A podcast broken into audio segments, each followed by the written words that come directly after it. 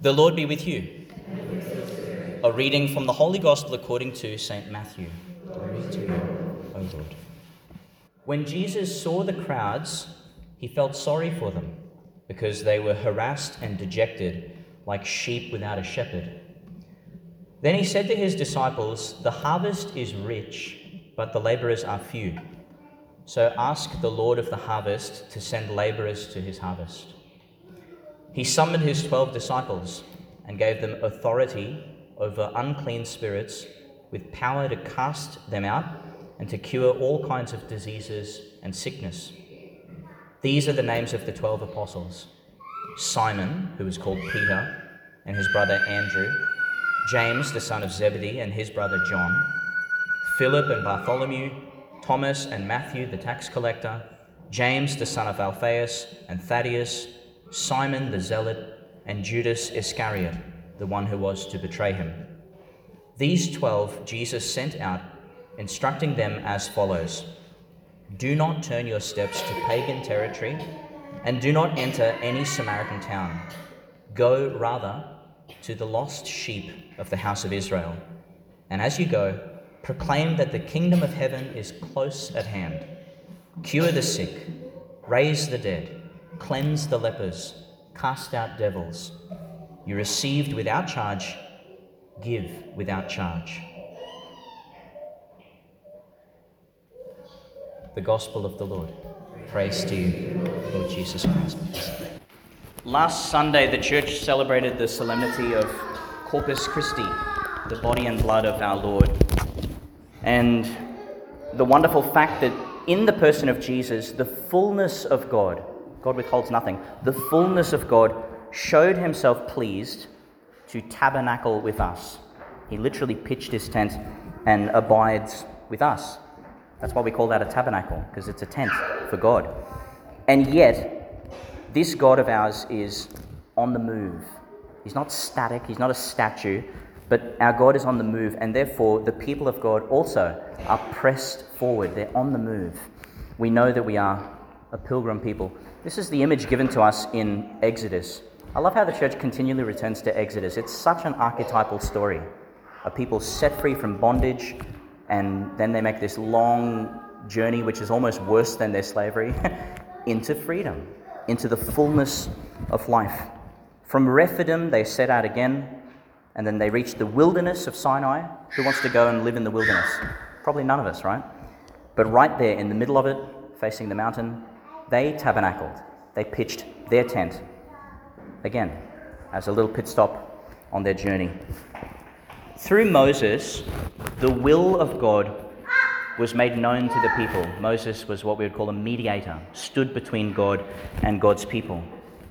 And the people remembered the epic things that took place under Moses' leadership as Moses was mediating God to the people. Some tremendous things happened. We don't need to list them, we know them. You yourselves have seen, God says, what, what I did, how I carried you on eagle's wings, bringing you to myself. And God continues, if you obey, which means listen, if you listen and hold fast to my covenant, you will be mine and I will be yours. God wants union with his people. It's all God ever wants. God has one desire really for us union with him. There's two things in that context that I want to talk about today in the readings, mainly in the gospel.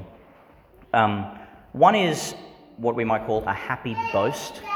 You know, we, we can boast about who we are as the people of God. But with that, we might call it the trial of faith. This isn't just laughs and giggles, like there's, there's some hardship to come with it a boast and a trial. It's such a happy boast to know ourselves as the people of God, because that is what we are a pilgrim people, a people of hope, real, true, virtuous hope, people known chiefly by our love. Think of those hymns that we know. They'll know we are Christians by our love. Um, that's, our, that's our fingerprint, if you like. We're instruments of God's mercy and justice and peace and all the goodness of God. God chooses to work through us, humble as we are. And this is us in the world, but, but we should also clarify it's not just the fact that we are in the world, we are also for the world. If we, if we know all these things, then we can readily say, and we know the fact, that the world is better off with us, people of faith, pilgrim people, etc., etc. The world is better off with us than without us. Remember that reading about the salt, and if the salt's lost its savour, just trample it on the ground. That's not us. Please God, it never is. Retain our savour because the world actually counts on that from us, whether they admit it or not. We're missionary disciples. A disciple is one who is under the discipline, under the teaching and authority, as we heard in that reading, of their master. And finally, not least of all, we're all wounded healers. At different times to different degrees, I think we learn the truth of this, but we're all wounded healers. Having received the lavish, lavish mercy of God and receiving it still in the present, um, we then must share it with a world that shares our misery. We need mercy. The world around us needs mercy as well. We know from Jesus' own words just how very dangerous it can be to presume the mercy of God and then to not share it with those who come to us in need of it. And so the boast, which we've just skimmed over, all the privileges of being, as the psalm eloquently put it, the sheep of God's flock, quickly becomes a trial as well. It's a bit of a difficult task because we're not just any sheep, we're sheep who share in the work of our shepherd. Think about that for a second. That's a unique kind of sheep. It's a happy trial to be sure, but it's a trial nonetheless. With that in mind now, with our privileges, uh, I want to speak a little bit about the mission that we're all called to. And maybe today, in a, in a particular way, even though she may not realize the gravity of it, it's a big mission. We're all with you, and we're all supporting you in it as well. Um, I want to just name seven things about us being sheep, and they're one liners, so don't stress. I'm not going to be here for, for the next hour. One, we are sheep, we have each other. That's the privilege. So, we must be there for each other. That's the responsibility. As a real and authentic flock. A flock has its strength in its togetherness, in its unity. We are sheep, we have a shepherd. Praise the Lord, we're not dejected and scattered afar and roughaging around in the, in the um, mess for whatever we can scrounge around for. We, we're sheep with a shepherd. Therefore, we must help each other to know and to hear the voice of the shepherd who calls us each by name. For it is through shepherds, from Moses all the way to the present day in the church we know, it's through shepherds that God has deigned to gather and to speak to his gathered flock um, and to lead them. We're on the move as well, even though we're static right now. We're very definitely um, not statues. Number three, we are sheep, not goats. Uh, and that's worth pointing out. So we can lead people to the joys of the truly rich green pastures that the shepherd has, has, um, has found for us, sharing our resources without fear, rather than letting everyone scrounge around in the, and forage for themselves in vain. Remember, our strength is as a community of faith. Um, number four, we are sheep for whom the shepherd lays down his life. Think of that second reading we just heard. While we were in the worst kind of way, uh, Jesus didn't save us at our best. He's, he's happy to expend himself no matter what the, no matter what the payoff is. Um, that's our shepherd, the one who lays down his life for us. Therefore, we too, in imitation of Christ, can strive to live sacrificial lives as well, simply for the love of God and for love of each other, this beautiful flock that we've come to know not worrying about reciprocation. Sometimes this can be a real stumbling block for us.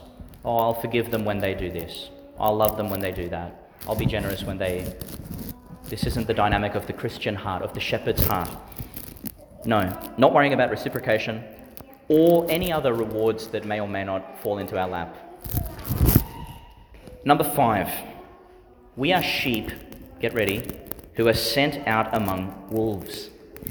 Uh, take this as metaphorically as you want. It's there. you're not going to be able to escape this, this fact. So, and, and again, take this as metaphorically as you want, we're going to have to develop our teeth and our hide. Teeth for biting and a hide for taking a biting. Okay? We need to be durable sheep for the spiritual battle because that's what our faith is. I always think in the Catechism when it talks on prayer, and keep in mind, the Catechism is not a book of poetry, it's a pretty dry uh, encyclopedia, really. And you come to prayer, and it describes it as the battle of prayer. The church is happy to, to officially describe prayer in that way.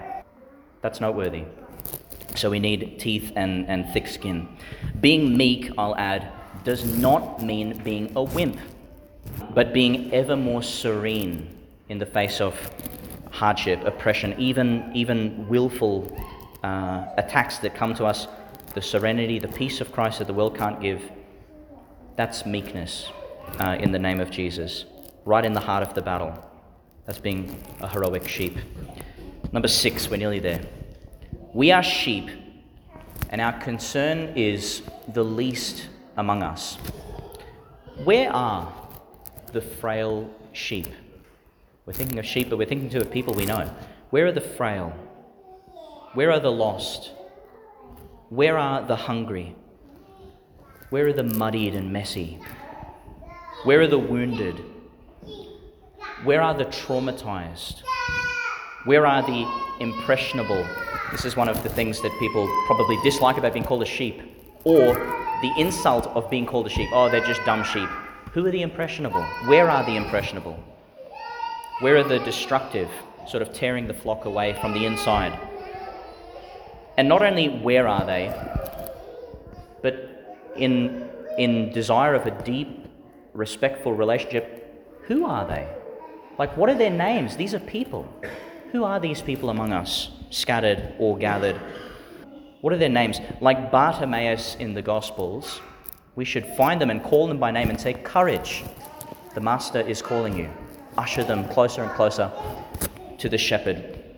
Finally, number seven. We are sheep, lost and found. Christ has sent all of us, and today in a particular way, sends all of us to proclaim the proximity of the kingdom of God. It is close, it's within reach. We're touching upon it. In fact, we're, it's in us and we're in it. It's very, very close. It is our work, as we heard, to cure the sick, to raise the dead, to touch and to cleanse lepers, to cast out devils, curing, raising, cleansing, casting out, all, as we've said, for the love of God and the love of neighbour. This is what it means to be a sheep in Christ's fold. It's a beautiful and rich thing to enter into, isn't it? So, here finally, and we might close our eyes and just hear these words once again from the psalm.